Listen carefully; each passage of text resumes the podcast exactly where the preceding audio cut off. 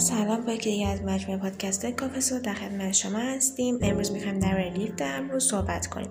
لیفت ابرو روشی است که در آن با استفاده از مواد گیاهی و ارگانیک مخصوص و همراه روش های مناسب این کار واسه تقویت و همچنین حالت دادن و پرپشتی ابروها می شود در حال حاضر می توان گفت یکی از کم هزینه ترین روش های حال حاضر برای زیبایی ابرو به حساب می آید مسئله زیبایی همواره یکی از دغدغه‌های خانم ها بوده و هست. خوشبختانه راه های بسیاری برای رهایی از این دغدغه وجود دارد.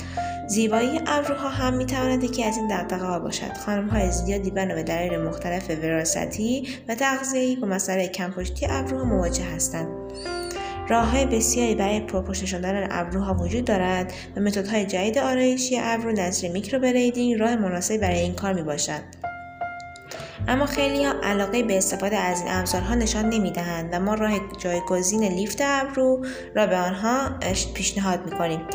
لیفت ابرو یکی از روش های نوین و بیدرصد برای زیبایی ابرو می باشد که این روزها طرفدار بسیاری در بین آنها وجود دارد باید توجه داشته باشید که این روش عملکرد متفاوتی نسبت به حاجور ابرو دارد و این دو را نه به هم دیگه اشتباه گرفت در حاشیه ابرو آرایشگر بر روی پوست صورت کار کرده و از روش های میکروبلیدینگ برای طراحی و قرینه سازی و فرم دادن در ابروها استفاده می کنند.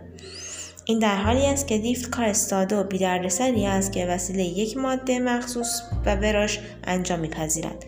آیا لیفت ابرو باعث ریزش ابروهای ما می شود شاید این سوال در ذهن شما هم پیش آمده باشد و باید بگوییم که جواب این سوال خیر است.